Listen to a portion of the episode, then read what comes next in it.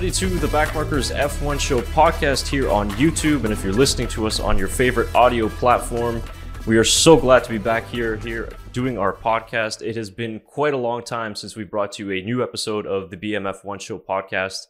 But nevertheless, we didn't go away permanently. We just took a little bit of a break.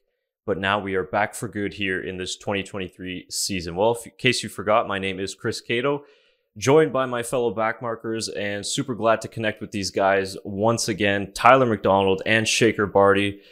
Boys it's really glad to uh, have you guys back here doing a podcast just ahead of the new season. How are you guys doing? Doing great chris. Uh, nice to, to be able to connect with you boys again and uh, missed doing it in the second half of last season but uh, we didn't miss too much uh, craziness i guess.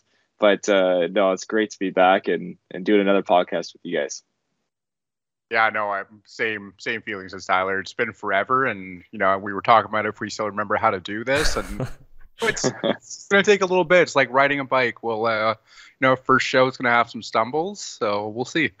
I'm very excited to be back though.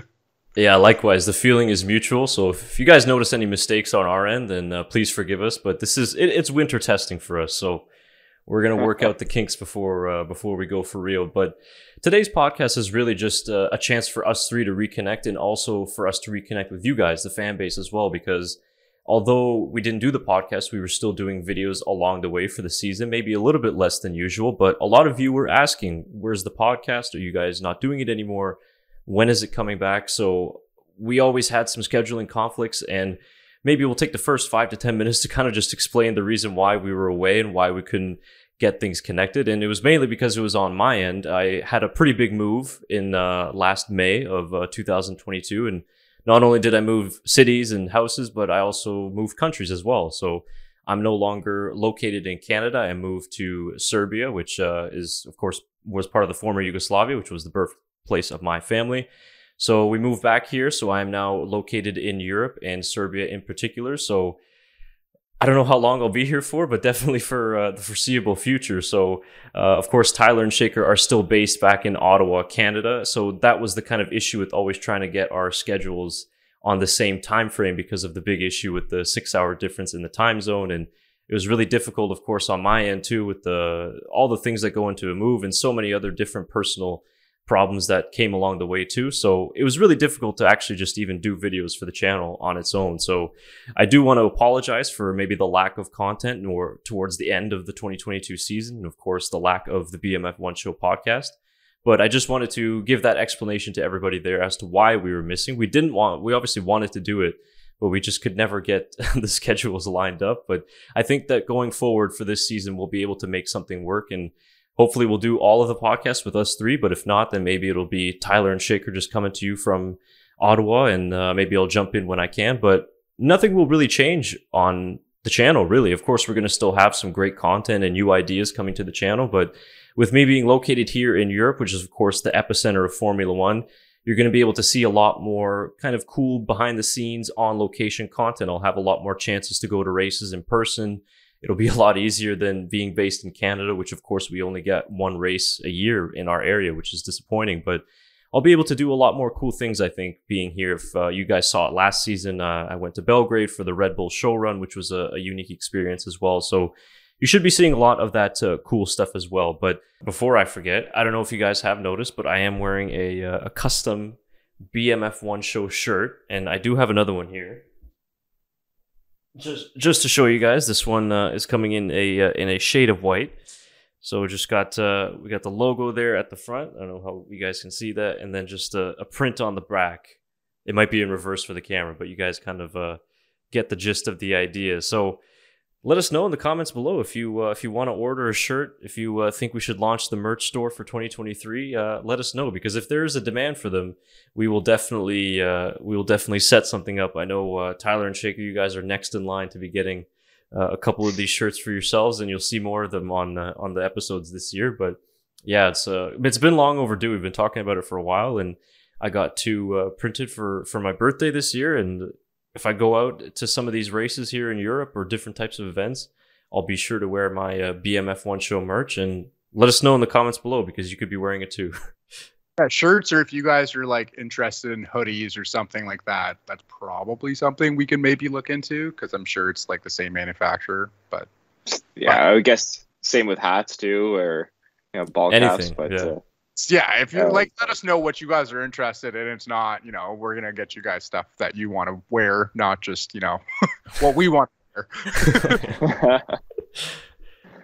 yeah, it's an it's an option for for this season. It's something that we could we could do to expand. So yeah, we'll uh, we'll do it as uh, as soon as the uh, the demand arises. So Tyler and Shaker will be holding it down in Ottawa, Canada. So because we didn't really get a chance to talk much about the end of the 2022 season, Tyler, I'm gonna kick the floor over to you, and I just take as much time as you want to maybe just give some of your thoughts on the 2022 season. What were some of your highlights, your lowlights, and overall, how did you think the new era of Formula One got off to a start last season? Yeah, I- think it's trying to. It's funny. I'm trying to wrap my head around kind of what happened the last half of the season and break it all down. But for me, it, it almost seemed like a little bit of a lull in what has been a crazy few years for Formula One. Ever since Drive to Survive came out, we see this nonstop craziness that just keeps happening and happening. And for the first time, these new fans have kind of seen what we're all used to watching F1 and that's uh, a season where you know where who the champion's going to be halfway through the season or three quarters of the way through the season. So um, I felt that we were kind of not moving backwards, but we were starting to trend back to those 2014, 2015 years, maybe where we saw Lewis Hamilton dominate so much. Um, this time, of course, it being Max Verstappen. Um, so I thought in terms of championship quality um, and drama wise, was it on par? Of course, it can never be on par. I think to what we, the craziness we saw last year, um, or I should say, 2021, um, two years ago, I guess now. But um, in terms of the actual racing, I thought the the racing was phenomenal. I really enjoyed the, these how these new cars raced throughout the entire season, and I thought we did see everything that was promised. You know, was pretty much delivered. We saw that closer packed racing. We saw um, drivers struggle a lot more with these cars, trying to learn a whole new different um, downforce package. Same with the teams, and you know we saw a little bit of shakeup with Mercedes having a really tough season, and it, it, it's it was a, a, very interesting season for a lot of different reasons that we've seen over years uh, years past. So um, all in all, you know, we didn't miss, I guess, too much uh, championship drama craziness, but there's definitely some some stories that we did miss. And uh, I will say right off the bat how disappointed I am that our guy Nicholas Latifi, fellow Canadian, will not be on the grid next year. That's kind of like the biggest heartbreak I have from this season because uh, he's been on the show a few times and uh, really, really good guy. Um, take the time and, come on our show, and of course, a fellow Canadian as well. So it's uh, tough tough to go for for Nicholas, but a bright future ahead of him. And uh, of course, we still have Lance Stroll on the uh, on the grid as well. So we'll see how him and his new teammate Fernando Alonso uh, does next season as well. Yeah, I'm pretty much kind of on the same boat with Tyler, but I think uh, based on what happened in the 2022 season, it's pretty much you know what we kind of suspected in terms of a lot of close wheel to wheel racing. Um, and i think the only thing that you know we weren't too sure of was was there going to be a clear winner through halfway through the season? And that was kind of going to define if it, it usually defines if it's a good season or not because it makes it interesting and i think despite that we saw close wheel to wheel racing a lot of you know um, and not just in the top of the grid it was pretty much all over um, so that was really nice to see. But yeah, I kind of agree. By by you know by we, the time we got to the last like four or five race of the season, I just I wasn't as excited as I was in the 2021 and 2020 seasons to see what was going to happen if somebody was going to put up a fight for the championship winner. Um, you know, despite the only drama being the Max and you know Sergio drama uh, at the towards the end of the season, there wasn't really anything that stood out. I would say um, which which made all the other seasons so interesting. Um, so yeah, I mean, I, I to be honest, I haven't really watched the last two seasons of Drive to Survive. I'm not super stoked for this next season too. Just because there was no drama. I just felt like there was nothing really that Drive to Survive could really show except for what was going on behind the scenes for the teams. So I, I, tell you, I'm actually really interested in Full Swing, which is the PGA Tour golf spinoff of Drive to Survive. It's from the same creators. They're doing the exact same thing, but with the PGA Tour. So I'm really interested in that, and I just wonder uh, maybe how many people are going to kind of shift from, uh, especially North America, shift from F1 to golf after the series, depending on how well it drops. I mean, it comes out a week or two weeks before the next season of Drive to Survive, so it'll be really inter- interesting to see what the numbers are between those two uh, series coming up. There's also a tennis one that just came out, I believe, a few days ago. Basically, I'm pretty sure from the same makers of Drive to Survive. So it would be actually nice if uh, they steal some of the the fans away from F1 because ticket prices and, and attendance has been crazy the last two seasons. I mean, a lot of these Grand Prix are already sold out. I mean, we're talking almost a year in advance. So it would be nice if the Drive to Survive hype kind of cooled down a little bit because certainly before Drive to Survive, I didn't notice this craziness surrounding actually attending Grand Prix races in terms of the amount of people there and how difficult it is to get tickets. So, yeah, well, it'll be interesting to see what happens there. But I would agree with most of the points that you guys brought up there. Um, I think that 2022 was overall a good season in terms of the new cars and the regulations. We had a lot of really good individual races, but like you guys mentioned, the overall championship was quite disappointing. I think after I'd probably say the Hungarian Grand Prix right around the summer break, we we knew that it, this was over and that Red Bull did this remarkable turnaround. Ferrari, of course, really screwed themselves up many times and it was boring though at the end of the season, to be honest with you. And you know, yes, Max Verstappen, he, was a double world champion and drove a fantastic season, but it was still boring because we wanted to see those close battles like we did in 2021. So I think that some of the issues though with the new regulations are that we had a lot of DRS overtakes. So I think that that's a, an issue going forward that they'll have to address. And the only disappointing thing for me was that the field spread was much bigger than what I'd want it to be you know, the top three teams, they were so far ahead of even McLaren and then, of course, further down Alpine and the rest of them. So I was kind of disappointed that I was hoping that maybe an Alpine or a McLaren could be a title contender, but looks like that's not going to be the case for at least another few years. Yeah, it's it's a great point, Chris. Uh, the the gap was a little too strong for me, and I do want to point out what a weird way for Max to win his second title. I mean, I know, right? the first way was was odd in its own in its own right, but I mean, I was watching uh, F1 on their YouTube just put out uh, the radio rewind from the Japanese Grand Prix from this year, and I was like, while I was watching it back, and like I had to remember that. Oh yeah, this race was time shortened, so like they didn't know if there was an extra lap or not, and Max didn't know if he was the champion when he was in the like in the um uh, the TV room before the podium room before you go on the podium. And they released all that. And he's like, are, are you sure I'm champion? Like, for sure, I'm champion. And like, everyone's just kind of looking around awkwardly. It's just weird. What a weird way to do it. Um, so yeah, that's another point to take up from this season. Yeah, and I, I think honestly, what what didn't make this season as interesting it should be is because it was kind of the same storyline going into every single race. You know, um, either Ferrari has the po- uh, you know has pole going into the race, and you can basically Max get this win coming from coming from behind, and it would pretty much result in the same thing every single race. And I, and like you mentioned, like halfway through the season, it wasn't very interesting anymore because you kind of knew what the results were going to be right before the race even started.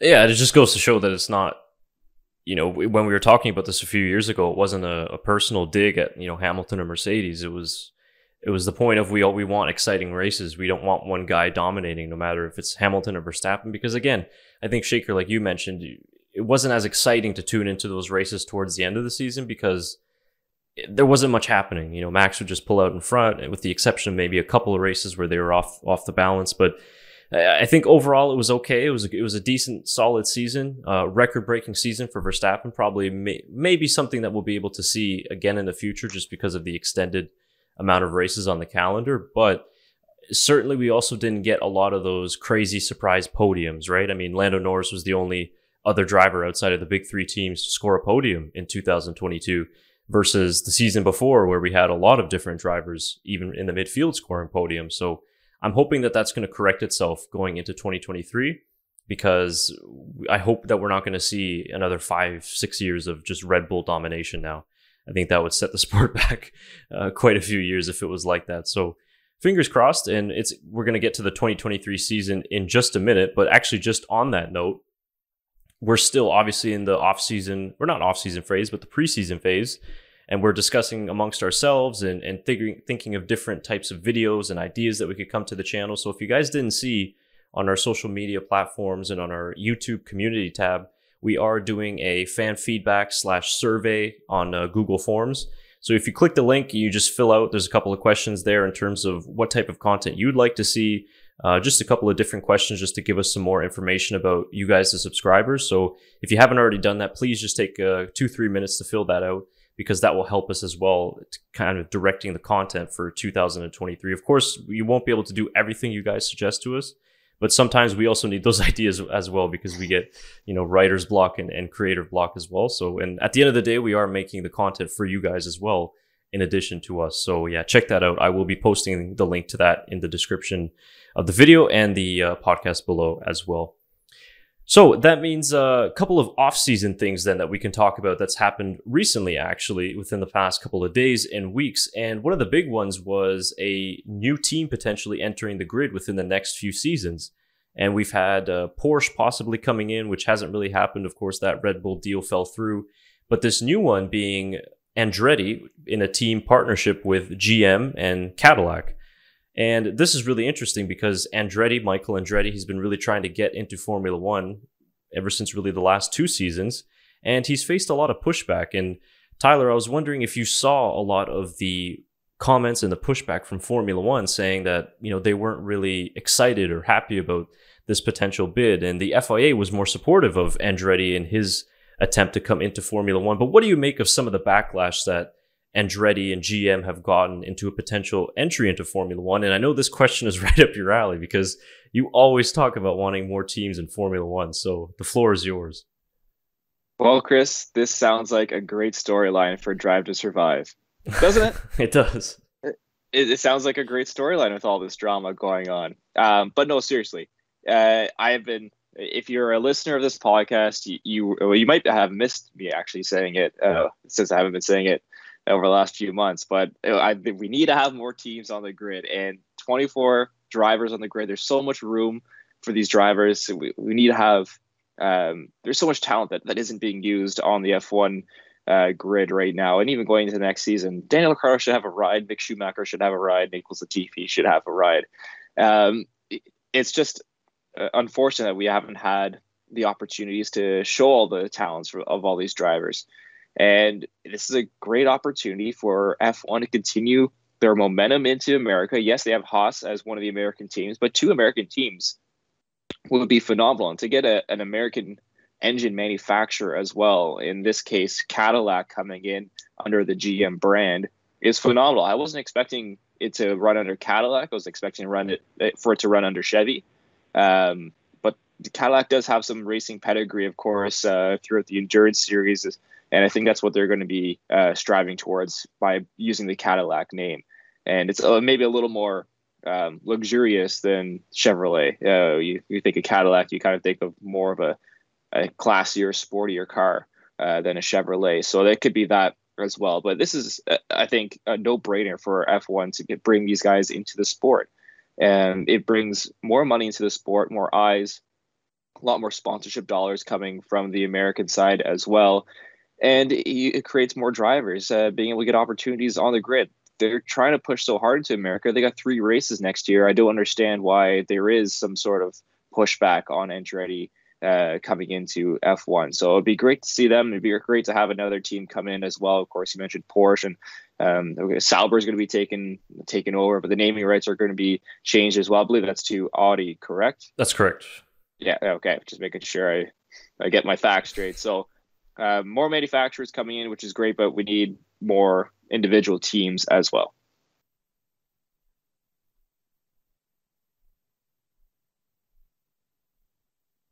Okay, so Shikar, are you muted or? I was muted. Okay.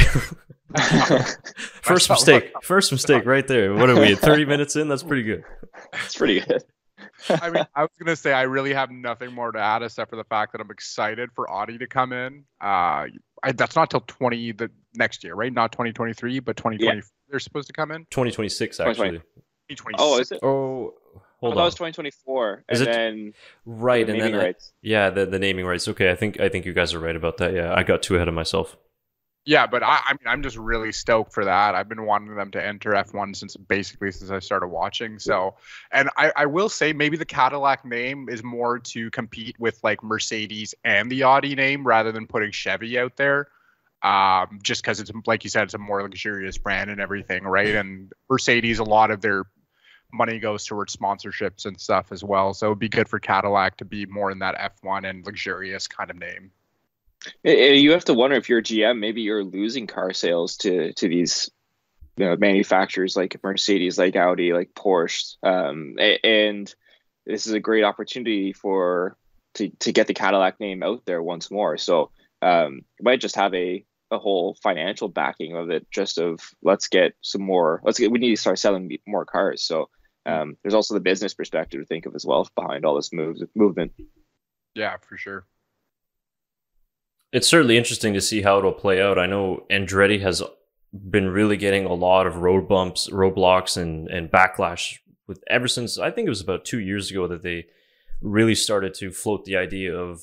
I know first it was with Sauber that they were potentially going to take them over, and then now with this GM and Cadillac bid. So it's unfortunate that we're seeing some of this backlash from some of these esteemed teams in Formula One because I agree with you, Tyler. Of course, we need more teams in F1. I think we need at least 12 teams. Go back to the 24 car days that we had a a few years ago. So I really hope that something good will come out of this because if we can get some of these legendary manufacturers, maybe like an Audi, like a Works Audi team or a Works Porsche team, along with Ferrari and Mercedes and Red Bull, who have now become the staples of the sport, it'll be really good as well. And it's just obvious with the push to America. It's, I mean, forget the racing side. It's just what you guys mentioned. It's a business side, right? Three races in the US, uh, ridiculous amounts of money being poured into it from that side. So it would just make sense to have a fully American works team, another one, and potentially one that's more successful than Haas, which is the only American team at the moment.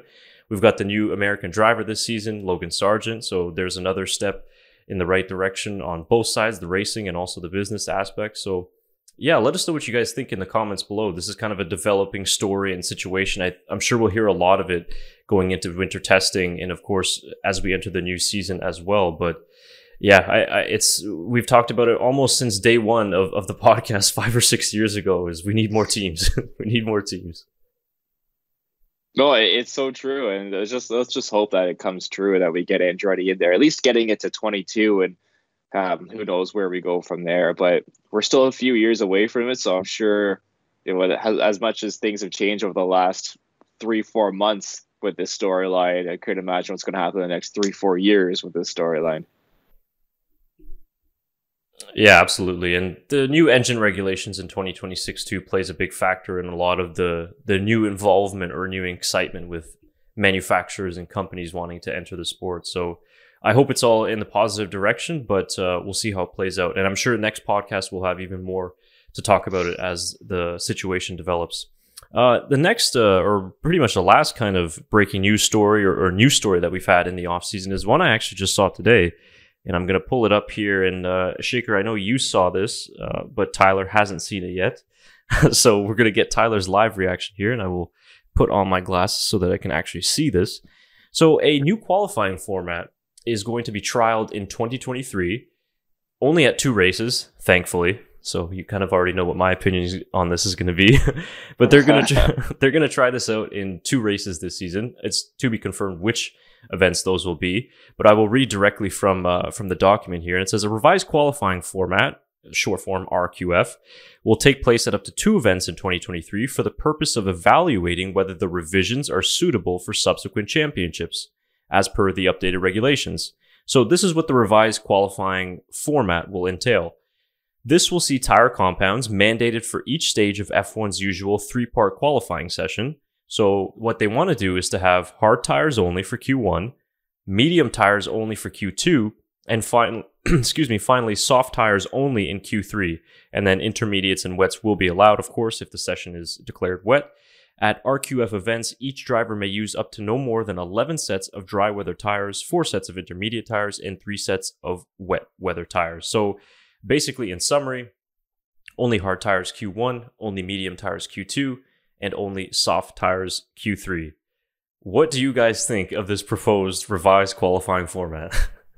Is that the only change? That's the only. That is the only change, yeah.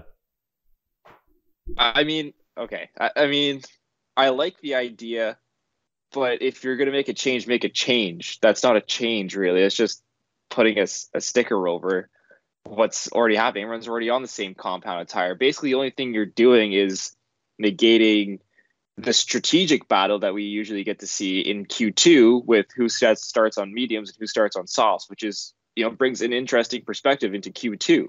Which which so we really don't we just, don't even have that anymore because they got rid of that. I think was it last oh, season, oh, yeah. right? So it's just free That's tire right. choice. No, you're right. Actually, yeah. So who does it even does it even matter even more? So now I really don't even understand why they would do that. Like I I, I like the idea. I like the the kind of overall perspective behind it, um, but I just don't understand what it would change. Go for it, Shaker. Um, so I think what I mean, again, not an engineer. I've said this many times on this podcast, but I think the only thing it brings it down to is, like you said, it takes away the tire choices and the strategic pl- things in play by the teams, and it basically just boils it down to what the cars can perform it with those tires consecutively over lap time. So if they're using the same tire, uh, same tire count compound in like say Q1, and they're starting with like old old set used tires from like another race, that team might probably is going to be at a bigger advantage because that uh, that tire's already used. But if they're all using fresh hard tires, they all kind of have to go into it um, in terms of uh, you know actually get the tires up to temp and stuff like that. So I think it doesn't change anything, Tyler. You're absolutely right, but I think it just dumbs it down for people who are watching. Is all it is going to do is that if everybody's on the same tire compound, they're going to be setting the same lap time around a uh, around the track. Basically, what, what comes down to their engine, uh, uh, their engine and the aero performance of the car with the same tire compound on each car. All I think it does is just dumbs it down for people. Is what they're doing. That's a really good point, actually. If you think of it, it just it's all set for TV and the viewer. Yeah, uh, it's a great point, Shaker. But again, not an engineer. This is just my theory. or, or, or it could just could complicate things even more because new fans are going to be sitting around going, "Wait, what tire are they on for this Q two? Is it which tire? The red one? No, no, no. That one's oh, this one. The third Q. It's the white tire. Which one? The hard one? It's yeah. like a couple years ago when they changed all the the hyper soft and supersoft and they got rid of all that. They had like seven different names for for the tire compound. So it, it could have the opposite effect. People might get even more confused now. I don't know. Yeah, but... Controversially, I like the hyper soft and the super soft better than what the Me C3 and C2. I are they still doing the uh what do you call it?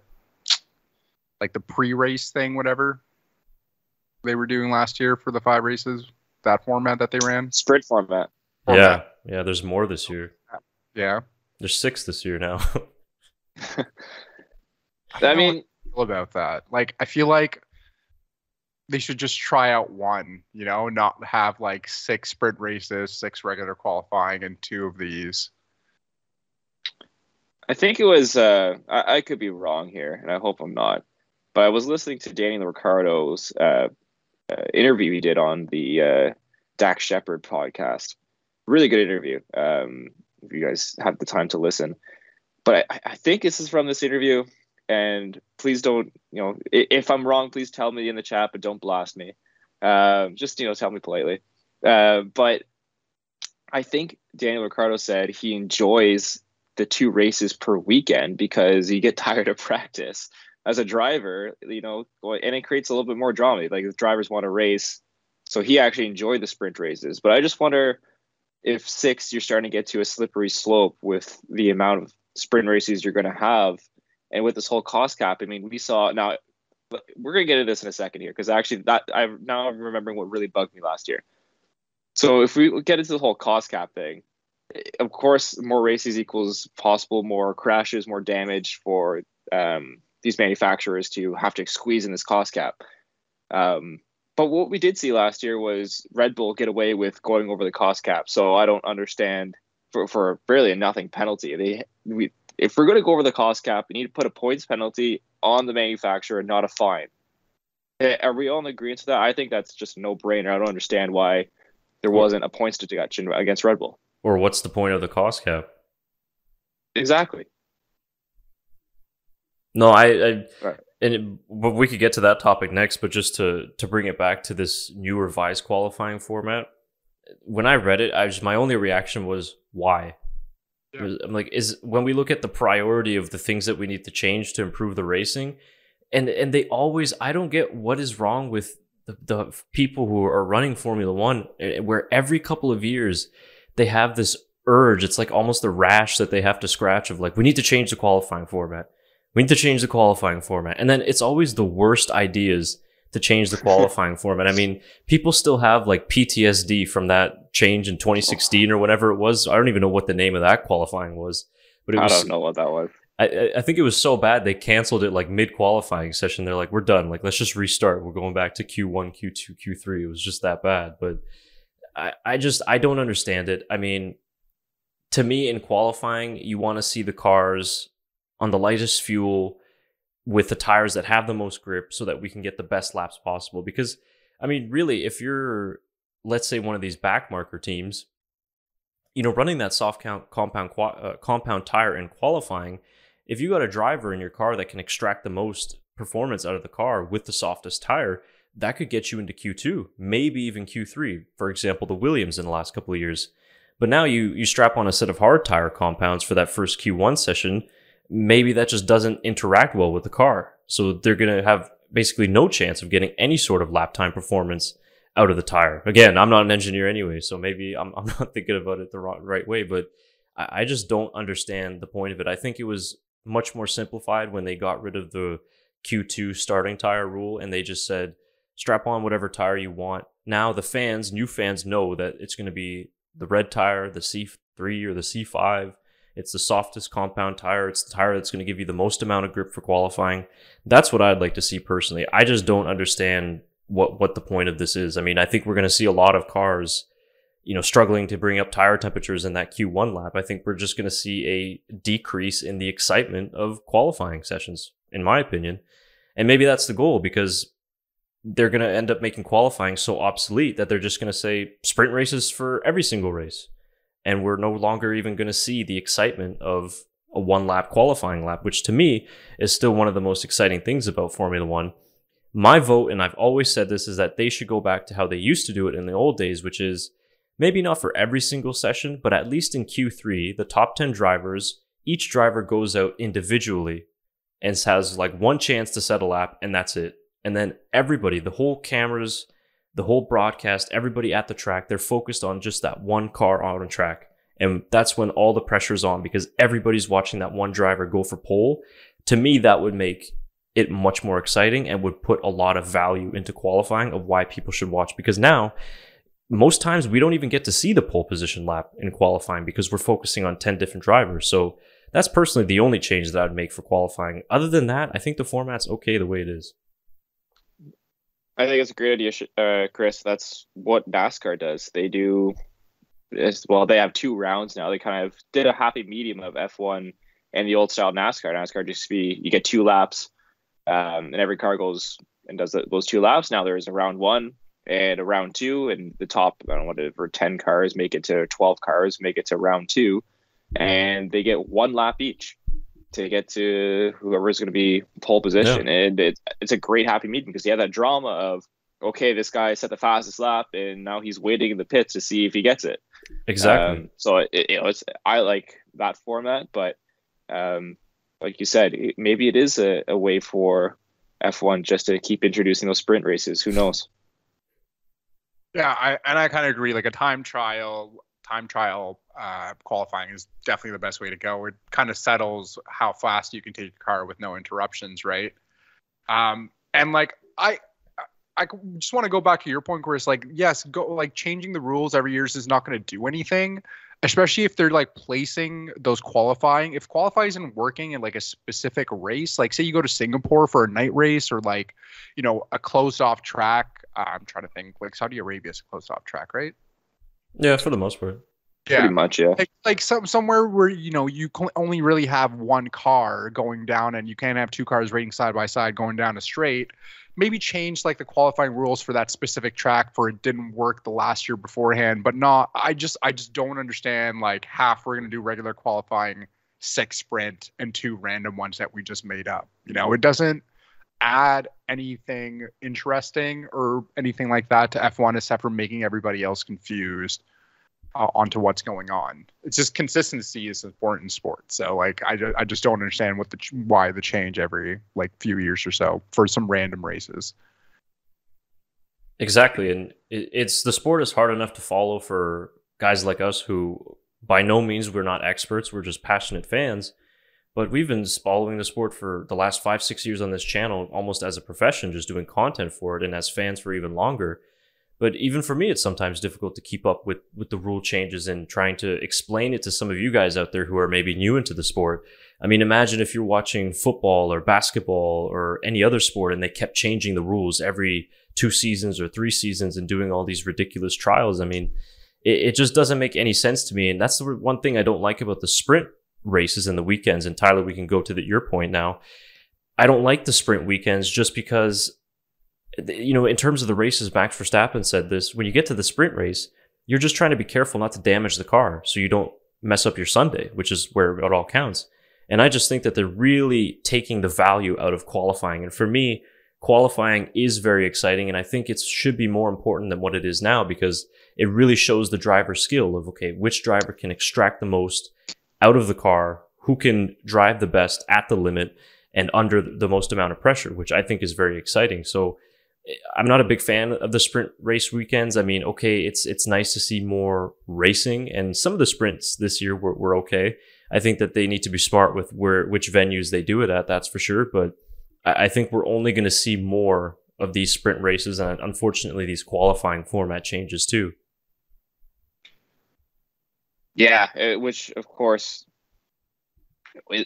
has everything just led to to TV broadcast and what's going to get the most viewership, right? What's going to create the most income, um, and that's probably sprint races. People are going to be more inclined to tune into those sprint races. So, in the end, everything's a business, and uh, you have to find that balance of balancing the money aspect and and you know, creating as much income as you can, but also keeping your fans happy and especially your hardcore ones who have been there since you know for 30 40 50 years.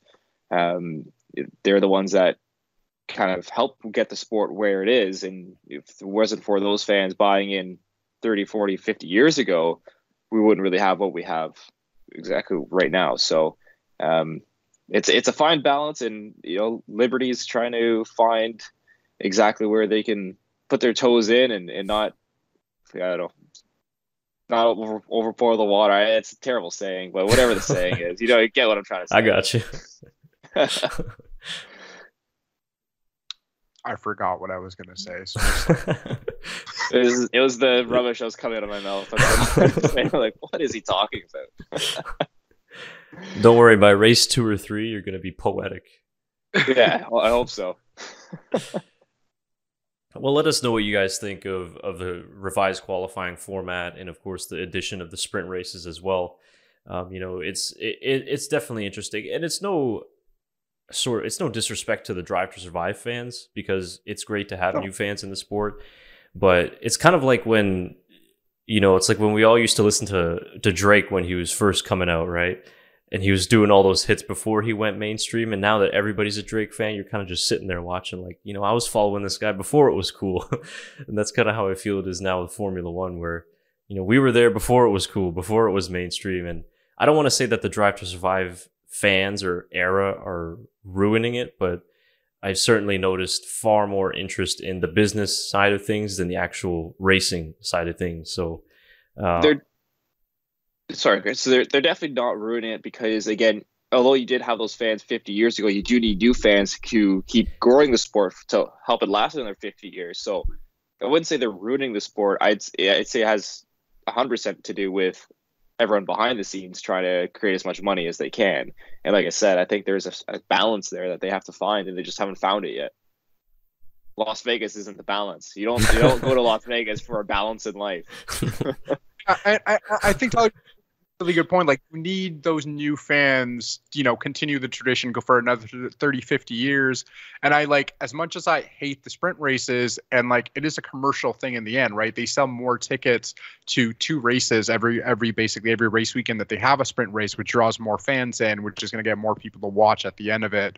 So, I mean, yeah, it is really annoying, but the, we like you said we really don't need those new fans to keep going for what we have and like we're kind of in this lull where like yeah, Drive to Survive has brought in a bunch of new fans, but it's also brought, brought in like unfortunately a bunch of misinformation at the same time. Um, like talking to one of my friends who's like, "Oh, I didn't realize Ferrari was such a big team," and I'm like, "What?" Like for Ferrari was F1 for the longest time, you know? Like it's like these the new fans who don't know the history behind it, who just watch Drive to Survive and it's just it's just that you know they it's just misinformation and people that who don't go back and do the research of the sport so. Yeah we'll see we'll see where it goes but um they've got something that they've always they've always got to change something which I, i'm not a fan of so. But that kind of brings us full circle now into uh, we can wrap up the the podcast with just a quick look ahead to to 2023 we are recording this now about in the the middle of january so the first launches of 2023 are really only a few weeks away. I think uh, Williams is the earliest one on February 6th, but we are getting new ones coming out every now and again. But uh, a lot of them are happening within the first two weeks of February. So we're going to be here covering that and doing our kind of just reactions to deliveries and and things of that of that nature. So just your initial thoughts, guys. Just a couple of minutes here here before the end of what what are you looking forward to in 2023 the most this season? Um, it's a good question. Um, I'm interested to see if anyone can bounce back and and try to catch Red Bull. How close is the championship actually going to be, or are we going to see uh, Red Bull domination like we saw with Mercedes? And I'm looking ahead at the schedule too, and you know, the, other than one race in April, round four, that hasn't been decided where that's going to be yet. Um, I, I, think it's a really interesting schedule. I mean, there's a couple of races that that I would love to see on there. Germany. Um, but other than that, and I'm excited to see what these tracks are going to bring. Of course, we have Qatar coming back in um, to host another race. Uh, the U.S. is hosting three races. We'll see how that um, how that Las Vegas Grand Prix turns out in November. It's almost a you know almost a year away. Um, Still no Germany though, eh?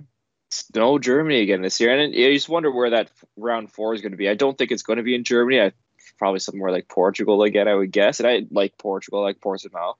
Um, you know, how's Saudi Arabia going to be with that the new track layout changes that they made as well? So um, a couple of interesting points, and yeah, it's just going to be one of those where I hope someone can come back and and fight Red Bull this season, and you know, I hope we see Ferrari or I hope we see Mercedes or um, a surprise team come up and I'd take the take the constructors championship or at least change the drivers championship. I think it'd be dangerous to have Max win three times in a row. Not that he doesn't deserve it or or couldn't earn it. I just think that uh, growing as a sport to create those rivalries, we need someone else there as a world champion to to challenge Max. Yeah, I, I, I agree. And uh, for that, I'm actually very excited. The biggest thing I'm looking forward to this season is actually the partnership rivalries within the teams. Because at, at, this point, we have almost you know six people who could be contending for the world championship if they have a good car. Uh, you know, uh, Max, Sergio, Lewis, uh, George, uh, George. You know, both the Ferraris and then uh, even the you know even the Alpine partnership, I'm very looking forward to that French connection that they have going on. It's it's also a rivalry as well. They both grew up together, racing together, and they both want to win it for France. So I, I, I just think the team dynamics for next year are very very interesting. Um, and I, I think it's really up to you know as usual it's up to the teams to kind of deliver the cars and just keep delivering the cars next year because we saw you know last year, I think that was a big thing. Max and Sergio were put in this car that they weren't super confident with, and we everybody thought uh, to lean towards Ferrari to be the championship winners and the constructors winners of last year, and they were proven wrong. You know, a third of the way through the season. So I I, I think it's gonna be very interesting to see what happens um, if they get delivered the right cars and consistency. Um, so yeah, I, th- I think it should be really good.